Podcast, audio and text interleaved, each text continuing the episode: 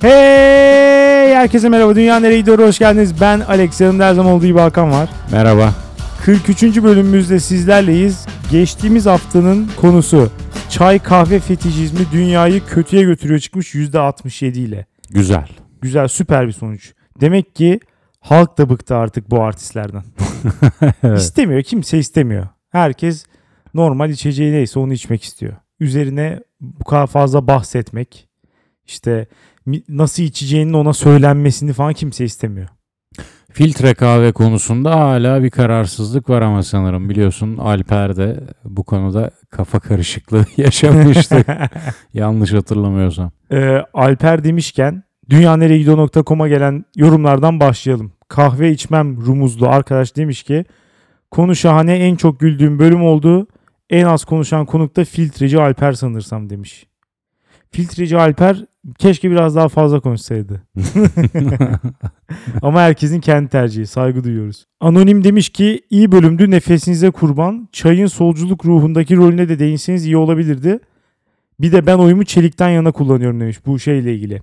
Celebrity Deadpool'la ilgili. Ee, çayın solculuk ruhundaki rolü. Aslında bir sürü şey de var ya. Sadece solculukta da değil. Orada kesinlikle var. Evet. Ama hani işte mesela dini cemaatlerde, tarikatlerde falan da çay çok önemli. Evet. Fatih'te de E, çay binlerce çaycı bulur, oturur içersin. Evet. Ama hakikaten solcular da içiyor çok fazla. Bir de hani överek içiyorlar falan. Dolayısıyla e, herhangi bir ideoloji sahibi ise bir insan çay içer ve över diyebiliriz belki. Milli ve yerli ise belki. Maalesef her şeye eklemlenen artık. Acaba Bu- liberaller ne yapıyor? Onlar mesela çay içiyor mu? Bana mı soruyorsun? Evet. e, bu soruyu Eğer üstüme üzerine, alınıyorum. üzerine alınıyorsan Evet, tabii bu- ki. Bu soruyu üstüme alınıyorum. İkisini de içmiyorum. Çayda kahvede içmiyorsun. Portakal suyu tercih. Şaka yapıyorum. Elit gerçek liberal. maalesef o da midemi yaktığı için içemiyorum. Hiçbir su içiyorum. Boş ver ya en güzeli. Ha, Suyu da böyle her şeye işte şifa, sihirli bir şeymiş gibi falan bahsediyor ya insanlar. Maalesef. Bu da biraz uyuz bir şey değil mi ya? Mesela işte başım dönüyor diyorsun. Su içme. e, bu kadar su içmezsen tabii başın döner diyor mesela. işte başım ağrıyor diyorsun. Tamam hani onu anlayabiliyoruz. Baş ağrısı tamam. Ama yani her şeye de su içmen gerekirle de karşılık verilmesin ya. Yani kanser oldum. Akciğer kanseri dördüncü faz. E sen, sen bir su iç. Söküp atar o falan. Tümörü beyninden söküp atar falan diyecek mesela böyle. Beyin tümörüm olsa böyle diyecek. Ben bir ara sağlığa kudurup böyle biraz su en ideal ne kadar su içilmeli falan araştırmıştım. Sonra haber olarak işte günde 10 litre su içti beyin kanaması geçirdi. Ama onun Haberlerini istek çok gördüm. ekstremmiş. Evet. Sonra biraz sudan da soğudum. Ne o zaman ne diyeceğiz? Her şeyin fazlası zarar. Evet. Bu dede yorumu da yaptıktan sonra yine anonim kişinin yaptığı bir yorumla devam etmek istiyorum. Dısa dısa yazmış. Random gülüyor herhalde. Demiş ki şekerli çay ne gerçekten? Gerzo gibi caps lock, kola falan da seviyorsundur. Alex sen demiş. kola tabii ki seviyorum ya. ne kadar Kola- doğru bir yorum. Ne? Hangisi? Ne kadar doğru bir yorum. Doğru evet kola bayağı seviyorum yani. Kesinlikle açık ara dünyanın en iyi içeceği bence. Ama bilmiyorum ya buna kaç kişi itiraz eder? Ama Kola sen şekerlisini seviyorsun. şekerlisi derken zero'dan mı bahsediyorsun? Hayır. Şeker, Normalini. o şekersiz. Aha. Hayır ya çünkü şöyle de bir yorum yapıyorlar mesela zero daha da şekerli bir tadı var. Ya Ha. içinde şeker yok ama daha tatlı. evet. Diyorlar ya onu kastediyorsun sandım. Yok. Sen direkt şekeri has ve has şekeri Ter- almışsın. ya tercihim o tat olarak. Hakikaten bence en güzeli o. Ama çok fazla şeker olmasından rahatsızlık duyuyorum tabii ama bu dünyanın en iyi içeceği olduğu gerçeğini de değiştirmiyor. ne yapalım yani? Zararlı evet. O ayrı. Onu hani onu bir kenara koyalım. Tadı çok güzel. Yani özellikle bazı yemeklerle kola içmeden olmuyor ya. Yani ne, ne içeceksin zaten kola içmeyip de. Bu kolanın formülünün hala hiç kimse tarafından bulunamamış olması, bir gizem olu- olması sana inandırıcı geliyor mu? Gelmiyor ya. Bence gizem falan yoktur artık. Evde yapsana. Evde mi? O tip makineler falan var zaten bu arada. Hakikaten mi? Aha, aroma falan ekliyorsun. İşte asit, asit oranını falan ayarlıyorsun böyle. Sana kola yapıyor. Yani muhtemelen kolalı jelibonu eritip içsen falan zaten kola tadı Ama kolanın tadı çok güzel zaten. Niye evde yapayım ki? Daha ucuza gelir. Ha, ucuz da bir de çok pahalı değil. Ya şeyde restoranlarda falan çok pahalı evet. Ama markete gittiğin zaman kola ucuz yani Migros'ta Evet. ucuz. Restorana gittin mi farklı Or- evet tabii. oralar felaket. Oraya- 6-7 liraya çıkmış bir sürü yerde. Yani ya daha doğrusu zaten bir sürü yerde 6-7 liraydı da şu an ortalama yerde 6-7 liraya çıkmış. Tadı farklı. Nasıl yani? Restorantakinin tadı farklı. Hafif cam, kılçıklı. cam şişe, cam şişe. Evet biraz sivri. Anlayan anladı bence de daha fazla bir, bir adım daha devam edersek Evet. sıkıntı olacak. Gitmeyeceğim. O zaman konumuza geçelim. Ben başlıyorum. Kötüyle başlıyorum. Dünyanın kötüye gittiğine bir işaretle başlıyorum. Geçtiğimiz hafta biliyorsun karne haftasıydı. Evet. Çocuklar gittiler ve öğretmenlerinden onlara sarılarak karnelerini aldılar. Bu da beni okul zamanlarıma götürdü. Okul zamanlarımı da düşününce bir spesifik ana, bir anıya, bir duruma gitti benim aklım. Okulda sınavdan sonra e, öğretmen sana dağıtır ya sınav kağıdını. Evet. 85 almışsın. Ama puanı toplarsın ve 84 olur. Evet olabilir. Öğretmene gidip o "Cık, öğretmenim benim sınav kağıdım aslında 84. Aslında dörtlük bir öğrenciyim. Beşi hak etmiyorum. Dediğin o ana gitti aklım. Burada öğretmenlerin genel olarak yaptığını ah öyle mi? Tamam. Ben onu 85. Aa, aferin sana gelip bana söyledin. O 85 kalıyor. Ne kadar yanlış bir hamle. Dünya kötüye gidiyor çünkü dürüstlük ödüllendiriliyor. Diyorsun. Ama burada mesela bence sıkıntı bu, bu hikayede sıkıntı dürüstlüğün ödüllendirilmesi değil de yanlış bir şekilde ödüllendirilmesi. Yani dürüstlüğü ödüllendireceğiz derken hakkı olmayan bir şey verilmiş ona. Evet ödüllendirme işte. Ödül Evet, dediğin yanlış- budur. Hakkın yanlış bir ödül. bir şeye sana verilmesi. Ama şöyle yapsaydı mesela notu bence kesinlikle 84'te kalmalı. Hı hı. Zaten şeye de hiç inanmam. Mesela işte 84'te ya da 69'da 54'te falan kaldığı zaman not hocaya yalvarırlardı ya hocam bir puan daha bir puan daha falan ona da hiç inanmam. Bence asla verilmemesi gerekir. Evet. Ya alabiliyorsan zaten alırdın. Yani ya alamadığına göre demek ki o kadarlık bir öğrenciymişsin. Kesinlikle. Yani burada zaten 70 ile 85 arası. Zaten 14 puan var yani. Onun bir tanesi baya bir fark yaratıyor. Alamadıysan oturacaksın kardeşim. 4 aldığına dua edeceksin. Evet. Buradaki sıkıntı şu. Ya 84 almış bir kişi dörtlük bir öğrenciye orada kaza olmuş. Bu kişi de gelmiş seni uyarmış. Kazayı düzelteceksin. Onun karnesinde 4'ü yazacaksın. Hı hı. Bu kişiye de istersen bir dürüstlük belgesi gibi bir şey verebilirsin. dürüstlük. Onore, onore edersin onu yani. Dürüst ol mesela ya da hani sınıfın önüne çıkartırsın. Dersin ki bakın Hakan arkadaşınız o kadar işte erdemli bir insan ki, o kadar dürüst bir çocuk ki geldi bana bunu kendi çıkarlarının aleyhine olmasına rağmen geldi bana düzelttirdi. Bu kadar da bu çocuk erdemlidir dersin. Herkes de seninle dalga geçer. Bütün arkadaşların. Enayi der. Evet enayi der herkes. Ama olsun. O da onların suçu ya.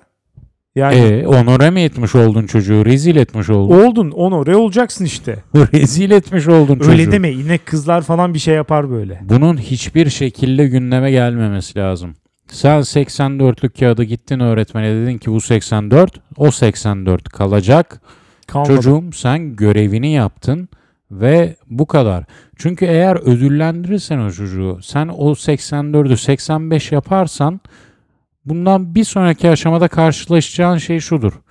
Çocuk hakikaten 85 almıştır. Gelir sana der ki öğretmenim ben 84 almışım aslında.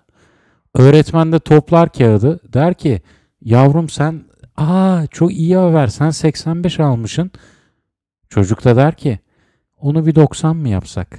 bu nasıl bir mantık? Dürüstlüğünün ödüllendirilmesini bekliyor ama bu, çünkü ama bu çocuk. ikinci senaryoda dürüstlük yok ortada. Sahtekarlık yapıyor orada. Neden biliyor musun? Neden? Dürüstlüğü ödüllendirirsen sen eğer araçsal aklı hakim kılarsın. Ben A'yı yaptım. B de bunun sonucu. B de bir ödül. O zaman çocuk bakar ki ben dürüst oldum. Ödül geliyor. E dürüstlüğün dürüstlük yanılsaması da dürüstlükle aynı şey. E ben ödülü istiyorum. E o zaman ödüle gitmek için bunu da kullanabilirim. Bu mantığı veriyorsun çocuğa. Ya deneyebilir çocuklar hani böyle şeyler ama sonuçta tespit edilecektir bunun dürüstlük olmadığı. Bu sefer çocuğa oturup anlatırsın. Yani evladım hani durum böyle olsaydı tamam ama senin yaptığın şey düpedüz saçmalık yani. Dolayısıyla senin notunu indiriyorum. 85 olan notunu 84'e indiriyorum. Ceza. Ceza. Böyle bir şeyden yararlanmak istediği için ceza almalı. Sonra çocuk düşünür ki ben daha iyi nasıl kandırabilirim? Olay bu. Temeldeki mantığı değiştirmiyorsun. Temelde çocuğa şunu aşılıyorsun. Yavrum faydacı ol. Sen eğer ödülünü bekliyorsan ona göre davran. O ödüle giden ne varsa onu yap. Dürüstlük de bunun yollarından bir tanesi. Doğru pe- doğru pedagojik yaklaşım şu olmalı. Öğretmen sınav kağıtlarını dağıttı. Çocuklar aranızda eğer hakikaten de 84 alıp e, 85 yanlış hesaplamasına sahip olan varsa ve bunu bana söylemezse ömrü boyunca vicdan azabından dolayı ruhunu adeta bir et yiyici bakteri gibi suçluluk duygusu kemirecek. Bunu demesi lazım öğretmen. Küçük çocukları bu travmayla mı test etmemiz gerekiyor? Bu çok büyük bir şey mi senin için? Pardon mahvolur, cehennem. ne? mahvolur çocuklar. Pardon cehennem ne? Ama Alex? zaten küçük çocukları öyle de tehdit etmemek gerekir bence. Yapma bunu. Cehennem, öcü falan Hayır. gibi. kesinlikle tahdit et. Ce- öcü öcü ne? Öcü saçmalık. öcü böyle bir ayağı bu tarafta bir ayağı o tarafta tipler. Onları geç yani. Böyle safsatayı geçiyorum ama cehennem gayet şey bir kavram. Gerçek ya gerçek dediğim gerçeklik imajına sahip bir kavram. En azından yerleşmiş bir kavram. Evet. Yani günümüzde seküler bir etik ahlak anlayışının oluşmamasının en büyük sebebi bu. Dindeki o noktayı koyan unsurun seküler bir biçiminin bulunmaması. Cehennem nokta. 84 sen 84'sün ve bunu söylemek zorundasın. Nokta. Kandıramazsın. Nokta. Çocuğa niye ödül veriyorsun? Çocuğun vicdanını sen o cehennem yap. Ama şöyle bir şey yani burada o zaman dönüp dolaşıp şuna geliyoruz. Ee, bir insanın davranışını teşvikle mi e, istediğin yola sokarsın yoksa korkutarak mı? Korkutarak değil. Ben korkutma burada yok. Mutlakiyetçilik var. Vicdan mutlakçıdır. Bence öyle olmalı. Vicdan cehennem olmalı. Nedense bizim kültürde hep vicdan böyle çiçekli böcekli, güzel bir unsur olarak sunuluyor. Hani sokakta birine yardım ettin. Ah ne kadar da vicdanlı bir insan. Hayır vicdanın senin karanlık yönü de var. Vicdanın aynı zamanda cehennem de olmalı. Yani etmediğin zaman madalyonun öteki yüzü zaten o oluyor işte. İhtiyacı olan birine yardım etmezsen de o zaman da karanlık yüzünle tanışırsın. Ha, yani. evet vicdanız Evet. abi. Doğru diyorsun aslında. Buna korku da diyebiliriz. Vicdanın korkunun yer aldığı bir mekan olması lazım. Bunu maalesef oturtamadık. O yüzden de insanlar hep faydacı mantıkla büyüyor. Ya- Çocuk bakıyor ki dürüstlük ödüle gidiyor. E dürüstlüğün yanılsaması da ödüle gidebilir. O yüzden ben onu deneyeyim. Ama öteki tarafta mesela şu da var. Yani bu hikayeden yine yola çıkarsak çocuğun elinde iki tane ihtimal var değil mi? Şunu fark ettiği anda. Puanı aslında 84 ama hatayla 85 verilmiş. Evet. Bu çocuğun önünde iki tane ihtimal var. Ya gidip hocasına bunu söyleyecek ve düzelttirecek ya da sessiz kalacak. Hı hı. Şimdi sessiz kalmak da bir fayda onun açısından. 5 alacak. Hı hı. Bu faydayı tercih etmiyor çocuk. Onun yerine işte dürüst bir insan, erdemli bir insan olmayı tercih ediyor. Sonucunun ne olacağını bilmeyerek. Belki de hoca onun belki 5 verecek, belki 4 verecek. Kim bilmiyor Allah Biliyor aşkına. tabii ki. Artık bir şey değil mi? Hiçbir öğretmen. Ya 85'ten 84 olmasın da peki mesela 70 75 mesela 85 değil de 75'miş. Hı. O zaman kimse mesela 85'e tamamlamaz tekrar onu. yani hani çok ya 10 puan yanlış hesaplamış hoca olur mu olur. Yani çok da şey değil. Sözlüden yüz verir. ya bilmiyorum bazı hoca verir kimisi de vermez ama çocuk da bunun çok iyi ayırdığında olmayabilir. Örneğin mesela bir 6. sınıf çocuğu 7. sınıf çocuğu çok iyi bunu anlamaz mesela. Hoca bana kesin sözlüden 100 verir ve benim notum tekrar 5 olur falan. Hayır. Burada çocuk gerçekten kendi zaten bir yandan rahatsız hissettiği için bir yandan da onun doğru hareket olduğunu düşündüğü için bunu yapıyor. Dolayısıyla bu çocuğu doğru hareketi yaptığı için tamamen faydasız bırakmaktansa en azından ona dürüstlüğü sebebiyle bir fayda verelim ki hani öbürünü tercih etmesin. Ki faydacı mantığa hakim olsun. Ve Ama bundan zaten sonra böyle hayatta ki. hep bunu gütsün ve ertesi gün eğer o dürüst olduğunda bir ödül bulamazsa dürüstlüğünde boktan bir şey olduğunu düşünsün. Ya bunun kavgasını verdik. Hoca geldim. Yani düşün. Gidiyorsun 84'ü itiraf ediyorsun ve onu 85 yapıyor. O 80, o hocaya gidene kadar ki halini düşün. Böyle içinde paramparça e, ya diyorsun ya gitsem mi söylesem mi yoksa şöyle mi olur böyle mi olur. Gidiyorsun sonunda söylüyorsun ve e tamam senin 84'ün 85 yapalım. E nerede kaldı benim mücadelem? Nerede kaldı benim ruhsal iç çekişlerim? Bu kadar kolay mıydı yani 85'e almak? Ben orada acı çektim. Bunun ruhsal sancısını çektim. E sonunda sen bana yine ödülü verdin. Ne anlamı kaldı? Hayır ben E bu cezayı yine istiyorum. de yapmış oluyorsun işte. Dürüstlüğün cezası olmalı. Niye dürüstlüğün cezası olsun? Daha doğrusu hak yerini bulmalı. Hak yerini bulmalı bence de evet yani. Hani no- normal puan neyse onu almalı tabii ki. Ama öte yandan bu yani doğru davranışın ödüllendirilmesinde bence sıkıntı yok. Hatta ben bunun işte cezadan veya korkutmadan veya işte vicdanla tehditten daha faydalı olacağına inanıyorum. Çünkü olumsuz hisler bir noktada insanı boğar. Kesinlikle. Boğulsun. Yani işte boğulduğu zaman insan ondan tamamen sıyrılmak ister. Evet böyle yani gen, bence böyle olur. Ve böyle de oluyor. Yani mesela benim tecrübemde kişisel olarak olumsuz hisler beni çok fazla sardığı zaman bir noktadan sonra tamamen kurtuluyorum onlardan. Yani aklımdan çıkıyor. Bu hı. sefer mesela çok fazla bu tip şeylerde işte vicdanıyla boğuşursa bir insanı böyle yetiştirirsen bir noktada bütün bu sistemin dışına çıkmak isteyebilir. Örneğin işte çok fazla mesela dindarlık baskısıyla yetişen insanlar bir yerden sonra e, ters tepebiliyor bu insanlarda bu. Her sefer ama onlar azınlık. Çoğunluğa bak. Valla bilmiyorum azınlık mı? Çoğun evet Ya azınlık o, onlar. o baskıyı devam ettirirsen bir şekilde hani o sistemin içinde tutabilirsin belki ama gerçekten öyle inanır mı? Sanmıyorum. Bence onu isteyerek ulaşması gerekir. Ve bazı insanlar ulaşır, bazıları da ulaşamaz. Yani burada böyle bir şeye de gitmek gerekmez bence. İşte hani toplumda herkes şöyle olsun. Ya ge- gerek yok yani bazı insanlar ona kendi ruhsal arayışları nihayetinde ona erişirler zaten. Hı. Senin ideal olarak düşündüğün şey. Ha, Ve o ruhsal arayışın sonunda eriştikleri noktada vicdan büyük rol oynayacak. Ben vic- Tabii ama onlar öyle insanlar işte vicdan zaten. cennet değildir, cehennemdir. Ben bunu diyorum. Sen işte senin o ödüllendirme, teşvik etme mantığın faydacı bir zihniyete zihniyeti teşvik ediyor diyorum. Evet ama zaten dünya öyle bir yer yani. Zaten zaten faydacı davranması gerekir. Önemli olan faydacılıkla nereye vardığı. Hani mesela faydacı olup adam Jet Fadıl da olabilir. Hani çok daha dar olarak mesela tanımlar e, onu. işte. Öyle de olabilirsin. Ama işte adama başka türlü bir faydacılığı öğreteceksin o zaman. O da işte bu. Daha erdemli bir insan olmanın da bir faydasının olduğunu görecek. Sadece dolandırıcılığın değil. Faydası olmadığını gördüğünde de cayacak. Buna karşıyım. Yo Senin yani gibiler yüzünden seküler etik oturmuyor. Dinsizsen ahlaksızsın demektir. Bu bu Ya öyle mi oluyor bu arada? Bence Evet, şu genel an kanı dünya bu. böyle değil yani. Genel kanı bu.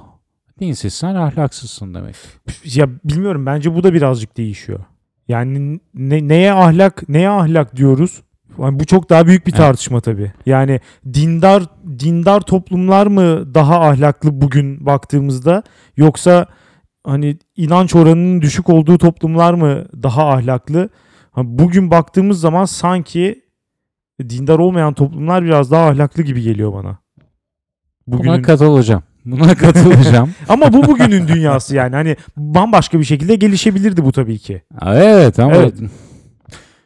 Fakat bu faydacı ahlaka dönecek olursak ya bir de şu var. Ödülünü vermedin mi dürüstlükten cayabiliyor ya. Ama Ya bence öyle dünyada- olmayabilir. Hayır bilmiyorum bence buna gidecek. Ve hani, dünyadaki en çirkin şeylerden biri şu değil mi? Kolaya kaçmak için, gerginlikten kaçmak için yalan söylemek. Tam bir faydacı mantık. Ben şu an gerilmek istemiyorum, karşıdakiyle bir husumet yaşamak istemiyorum. Dolayısıyla ufak bir yalanla Evet. bu muhabbeti kapatabilirim. Evet. Bunu en iyi herhalde Cem Yılmaz anlatmıştı. Hani kızlar küçüklükten itibaren yalana odaklı falan böyle kandırmaya odaklı. İşte Evet, çok fazla baskı olduğu için. kalıyor- Evet kız arkadaşımda kalıyorum. Carcur. Ben öyle bir dünya istiyorum ki kızlar desin ki ben bugün gidip sevgilimde kalıyorum. Annişko, babişko. Ya keşke böyle, böyle olsa tabii ki. Bunun karşılığında da ama sonuçlarına katlanabilecek cesareti edinsinler. Çünkü eğer o faydacı ahlaka dönersen o cesareti hiçbir zaman edinemezsin. Onun yerine sonuçlarına hani dürüstlüğün senin hayatını boka sardıracağını bile bile dürüst olabilmek. Bence bütün olay bu.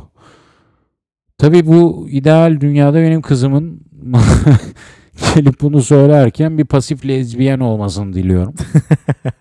Ya ama E, mesela Gelip bana erkek arkadaşımda kalacağım derse cidden kalbim kaldırmayabilir Alex. İtiraf ediyorum. Bir inme geçirebilirim, bir kalp krizi geçirebilirim. Yani emin ol ki hani bütün elimde ne varsa kognitif science, davranışçılık, psikanaliz bütün bilimleri toplayacağım ve kız çocuğumu pasif lezbiyen olması için eğiteceğim.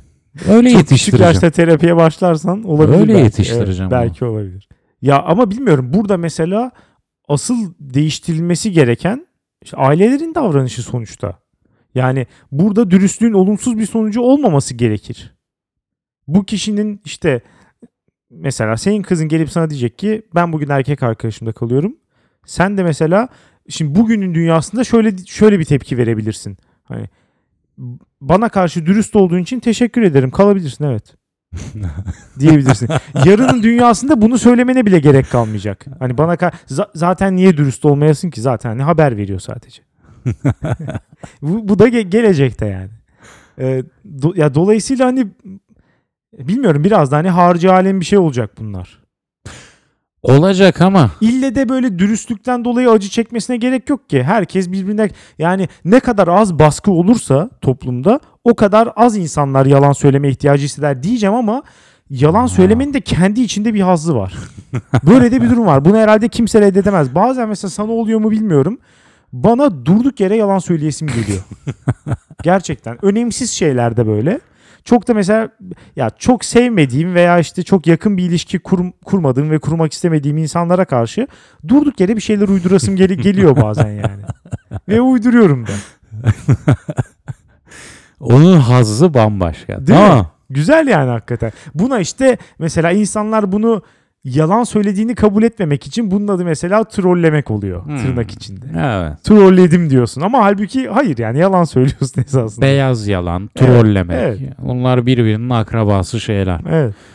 Ama bilmiyorum. Dürüstlüğü yani dürüstlüğü sonuçlarına katlanamayacağın için benimsememek büyük tehlike. Büyük tehlike. O yüzden bu işi faydacı bir mantıktan çıkarıp mutlakçı bir mantığa oturtmamız lazım. Ve hani kimi diyebilir ki ya sen işte cehennemi vicdanla eşitliyorsun. O yüzden böyle bir ortamda kim dürüst olur ki?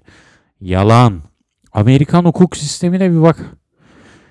Yani Amerikan hukuk sisteminde ortalama üstü bir suçluysan ve susmasını becerebilirsen yırttın. Paçayı yırttın. Yani çünkü son derece somut delil üstüne kurulu, masumiyet karinesinin son derece el üstünde tutulduğu bir sistem. Hı. Ve Fifth Amendment diye bir şey var. Ya böyle kurtarıcı yok. susma hakkına sahipsin. Ya Evet. sus kardeşim. Sus. Ya sustuğun sürece sana kimse dokunmayacak. Ama ne oluyor? Bilumum dizi ve filmde gördüğümüz kadarıyla ve eminim gerçek hayatta da o insanlar o odada millet kendine doğruyu söylemesi için soru sorarken bir noktada kırılıyor. Hani bir laf var ya bir ara ünlü oldu. Gerçeklerin er ya da geç ortaya çıkma gibi bir huyu vardır. Amerikan s- hukuk sistemi bunun canlı kanıtı.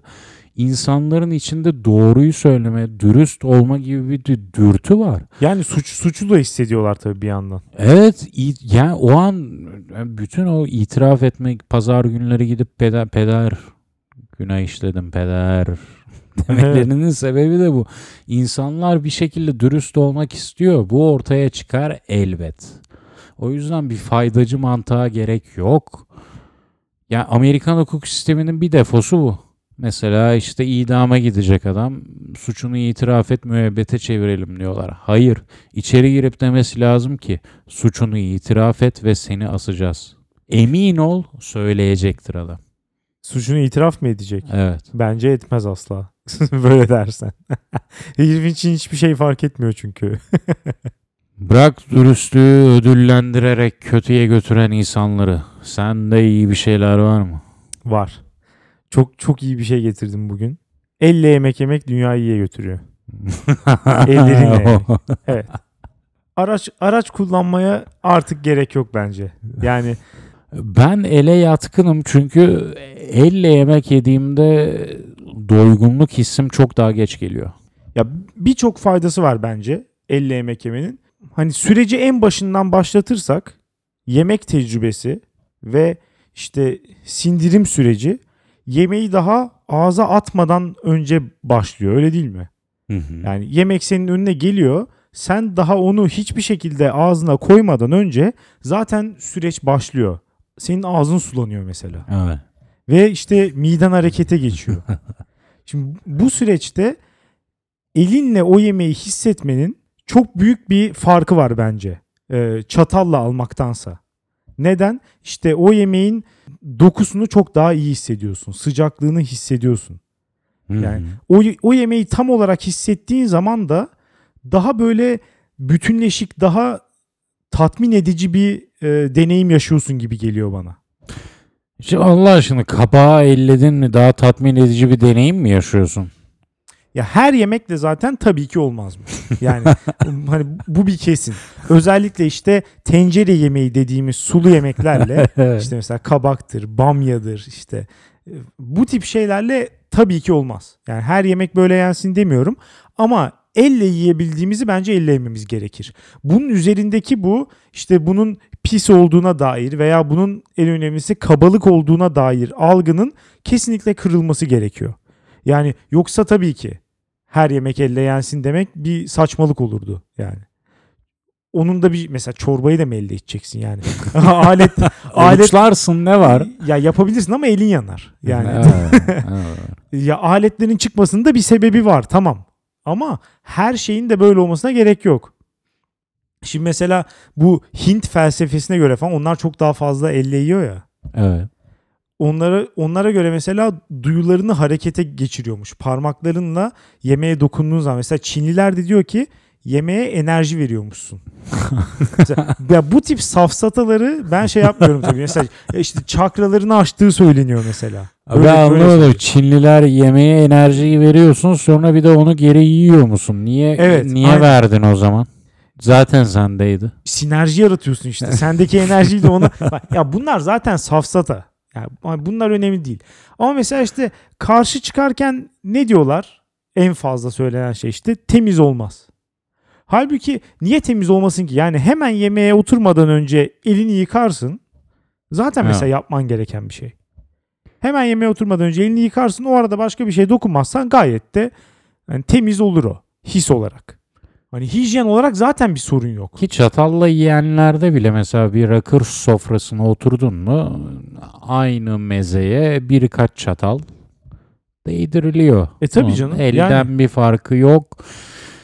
Diyebiliriz diyeceğim. Biraz ihtiyatlı yaklaşmak zorundayım çünkü herkesin el yıkaması farklı ama bu detayları geçiyorum. Ya mesela orada da şey var. Yani çatal bıçak ne kadar temiz? Ne kadar Ha. iyi yıkandığını nereden biliyorsun?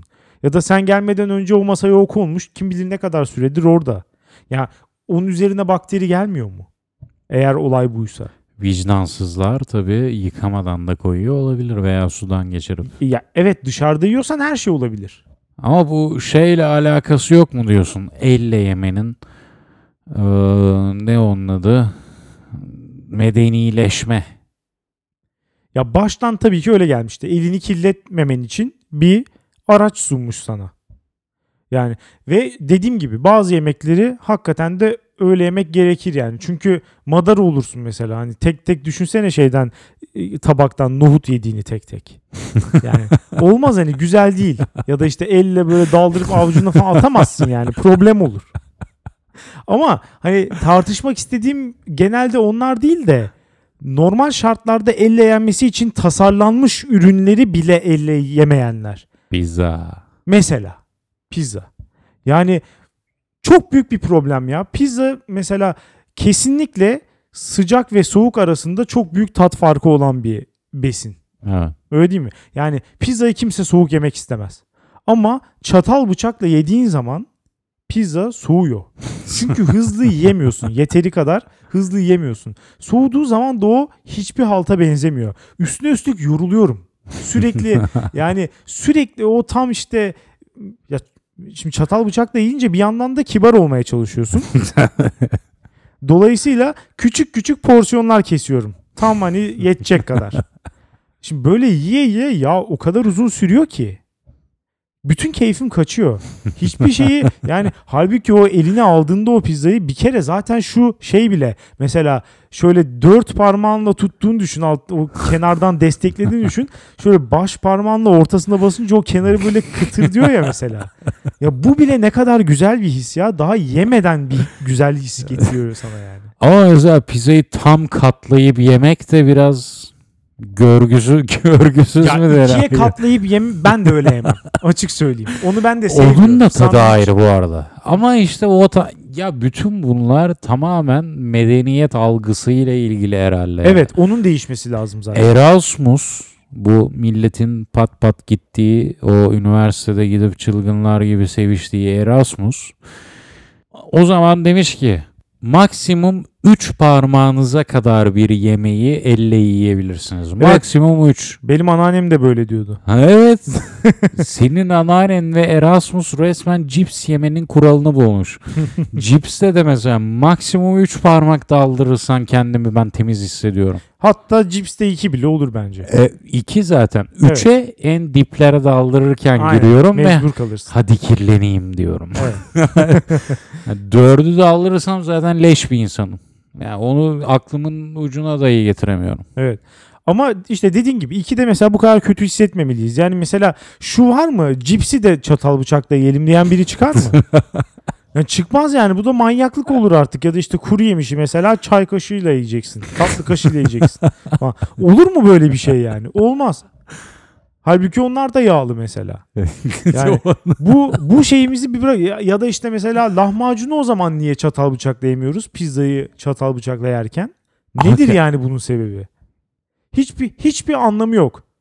İşte ya çatal bıçağın çok fazla handikapı var. Kasılıyorsun bir kere. Ha. Yani kendini rahat hissedemiyorsun. Halbuki o yemek tecrübesini tam olarak ben alabilmem için iyice böyle bir gevşemiş olmam lazım. tam anlamıyla böyle bir zincirlerimden kopmam lazım ki onun böyle tadının sonuna kadar varabileyim. Resmen böyle hayvanvari bir şey geliyor. İstek geliyor. Mesela işte pirzola yiyorsun diyelim ki. Ya da bu eski Tarkan filmlerinde falan vardı ya işte. Oo. Hancıdan mesela işte e, et ve şarap istiyor. Ondan sonra eti öyle bir yiyor ki elle böyle ağız burun her şey birbirine girmiş falan. Yani şimdi bu mu daha çekici geliyor izlerken?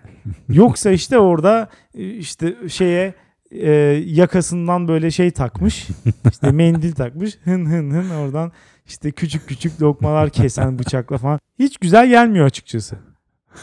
Tarkan çok daha çekici tabii ki. O butu Yani. eline alıp yiyor Heh. ya. Tutkulu adam ya. istiyor Aynen. yani yemeği hakikaten. Aynen. Elle yemekte öyle bir işte. Bence o yüzden doymuyoruz. Elle yerken ben doymuyorum. İnan bana elle bana herhangi bir şeyi ver.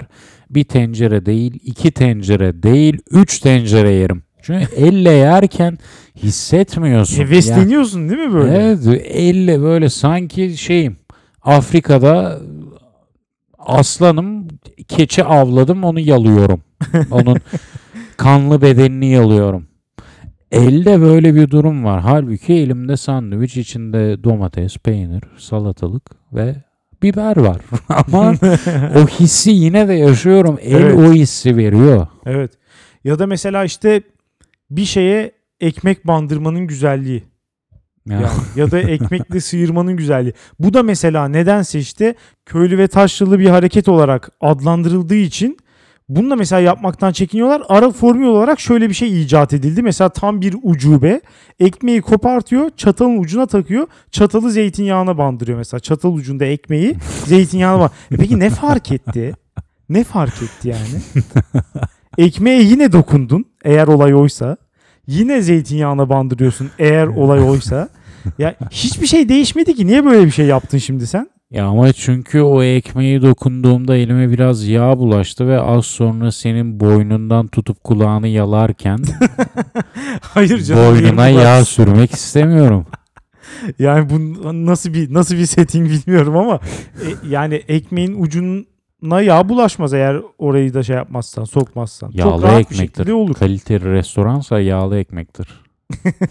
Zeytinyağlı. E tamam ama işte elle elle şey yaparken bölerken zaten yine eline bulaşıyor.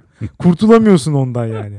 İşte her şeyi böyle bir tırnak içinde kibarlaştırma çabası. Halbuki zaten öbürü de kaba değil ki. Siz öyle dediğiniz için öyle oldu. Yani ortada hiçbir şey yok esasında. Ve böyle insanları işte utandırıyorlar, mahcup ediyorlar. Mesela işte hamburgeri çatal bıçakla yiyen var ya. Yok artık. Evet. Veya Ciddi sandviç, sandviçi çatal bıçakla yiyen ya, var. ya saçmalama. Böyle Nasıl- bir nasıl gördün saçmalama? mü? Buna tanık Gördüm oldun tabii mu? ki. Evet. Böyle insan var mı? Var tabii ki. Yapma ya. Bir sürü kişi hem de. Bir de mesela şimdi bak insanlar böyle yaptıkça restoranlar ne yapmaya başladı biliyor musun? Bu yiyeceklerin formunu değiştirmeye başladılar. Bu sefer mesela hamburger geliyor ama insanlar çatal bıçakla yediği için üstündeki ekmeği çıkartmışlar mesela. ne yaptın abi? ne yaptın? Hamburgeri bozdun yani. O artık hamburger değil ki başka bir şey yaptın onu. Yani ya da işte sandviç yazıyor menüde. Sandviç söylüyorum. Altta ekmek var. Üzerinde malzeme var. Üstte ekmek yok. Nasıl sandviç bu? Yani sandviç kontu biliyorsun bu şeyi bulandır. Sandviçi bulan adam. Sandviç kontu. Kent şehrinin. Hakikaten. Bu Evet. Adamın adı sandviç mi? Sa- Hayır adamın adı değil. Ha. Bölgenin adı sandviç. Adam da oranın kontu. Adam işte 10 18. yüzyılda arkadaşlarıyla kumar oynarken masadan kalkmak istemediği için böyle bir şey buluyor. Ekmeği getiriyorlar. Malzemeleri ekmeğin arasına koyuyorlar. Adam onu alıyor yiyor. Yani zaten sandviç elle yenmek için yapılmış bir şey. Adamı mezarında ters döndürmeyin ya. İki tarafında ekmek olması gerekir. Yoksa o zaten teknik olarak sandviç de olmuyor yani. Ne yapmaya çalışıyorsunuz siz? Etrafında lavaş olmayan dürüm olur mu mesela? bir tarafı lavaşlı. ya olur mu yani böyle bir şey? Olmaz. Sandviç de böyle olmaz. Ham kapalı olmayan hamburger olmaz. Yani şunları ya ya da söyleme ya. Zorunda mısın yani hamburger yemek? Eğer kaldıramıyorsan elle yemeği, bu kadar kibarcıksan söylemeyeceksin kardeşim. Yani bunu göze alabilenler yiyecek o zaman sadece. O hamburgeri iki taraftan sıkarken böyle mıncık mıncık. tırnağından başlayıp böyle eline doğru sos gelecek yani. Gelecek. Buna da katlanamıyorsan söylemeyeceksin onu. yani bu iş bu kadar basit. Ya peki elle yemek yemedi tamam sandviç, pizza, hamburger. Sulu yemeklere sen bok attın ama pilavın üstüne su, sulu yemeği koydun mu pilav da bir nevi ekmek. Oradan elle yemeye ne diyorsun? Vallahi denemek lazım. Hiçbir tecrübeye kapalı değilim. Ee, kesinlikle. Ya, pilavı çatalla yiyenlere tabii ki bir şey demem ama elle yiyene de bir şey demem. Yani belki de iyi olur ya. Hakikaten bilmiyorum yani. Denemek gerekir. Ama işte dökülebilir. Mesela Japonların pilavı biraz daha şey ya. Onlar böyle Yapış yapış. aynen. Başka tür çubukla yiyemezsin zaten. Evet, o- Manyaklar. ya orada mesela çok daha kolay elle yenir. Bizimki biraz daha dökülüyor pirinçler. O yüzden zor olabilir belki. Ama Araplar yiyor. Evet. Yani onlara Evet. da laf ediyorlar mesela. Bırak adam elle yesin ne güzel yiyor işte ya. Evet. Keyif alıyor. Size ne oluyor? yani, Bir insanın yemek yiyiş stilinden neden bu kadar tiksiniyorsunuz? evet değil mi? Garip bir hakikaten bilmiyorum. Bana, ben anlam veremiyorum açıkçası ya. Bir de mesela şöyle bir faydası olabilir. İşte elle, elle yiyorsan mesela yemek çok sıcaksa yememen gerektiğini anlıyorsun. Böylece ağzın yanmıyor. Nasıl? Hiç fena değil. Bilmiyorum benim için tam yemem gereken sıcaklıkta olduğunu anlıyorum. Ya da demektir. mesela, Elim yanıyorsa. Evet. Aynen. Sen öyle seviyorsan da o. Ve onu aa, karnımı acıktırdın. Bak işte elle yemeği düşününce Evet. otomatikman karnın acıktı. Ee, başka bir faydası da şöyle bir şey olabilir. Yemek yerken işte restoranda dışarıda masada insanlar daha az telefonlarıyla uğraşır. Telefonlarına dokunamazlar. Oo, evet. Ve mesela selfie çekemezler. Instagram'a ha babam bir şey atamazlar. Mesela bu da benim için en azından bir pozitif. Pozitif. Ya şunu çünkü hiç sevmiyorum. Yemek geldi tam yiyeceğiz. İşte garsona söyleyelim fotoğrafımızı çeksin. Selfie çekiyorum herkes buraya baksın falan. Ya bunlar artık çağ dışı uygulamalar. Yani Ya, çağ dışı. insanların elle yemek yemesi kadar çağ dışı bir uygulama Hayır diyorsun? o da o da artık yeni trend olacak. Bundan sonra, bundan sonraki çağ bu. Sen döngüsel bir insansın. Döngüselci yakaladın. Ama her şey öyle mi? Bütün bütün modalarda böyle yani. hakikaten. Zaten bir yere dönmezsen ya böyle bir şey yok. Sonsuz ihtimal yok bu dünyada. bir yere dönmek zorundasın.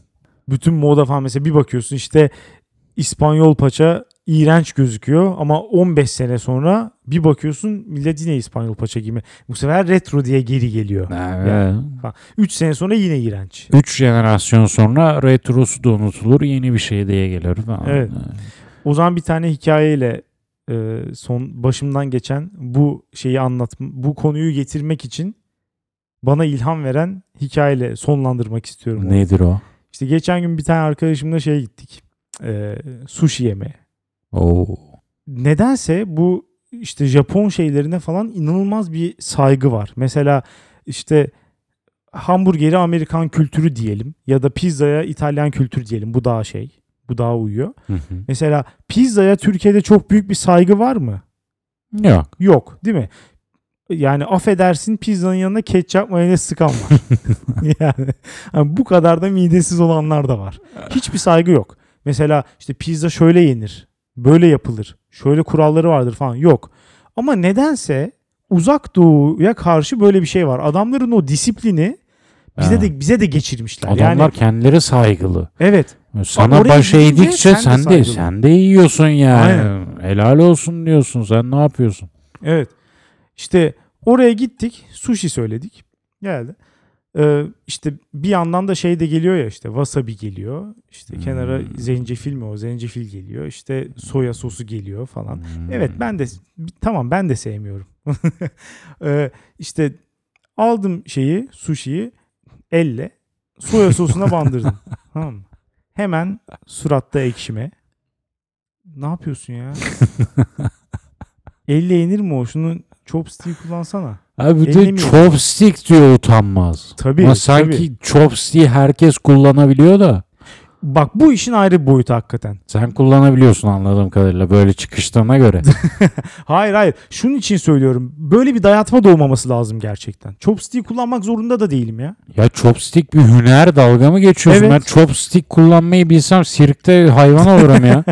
Ya- ya- yani şu bakımdan hakikaten doğru. Yani ben hayatım boyunca çatalla yemişim bir sürü yemeği. Bir sürü yemeği de elle yemişim. Orada chopstick öğrenmek zorunda değilim yani. Kimseye de hiçbir saygısızlık değil. Ama burada daha büyük bir problem var.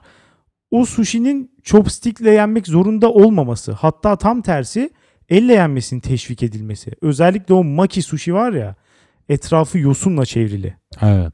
Şimdi ben de bunu bildiğim için elime çok büyük bir orada koz geçti. Oo. Yani bu hakikaten bir insanın başına gelebilecek en güzel şey. Yani biri sana haksız bir şekilde yanlış bir bilgiyle yükleniyor. Fazla hani e, kraldan çok kralcılık yaparak orada bana yükleniyor. Ben işin doğrusunu biliyorum.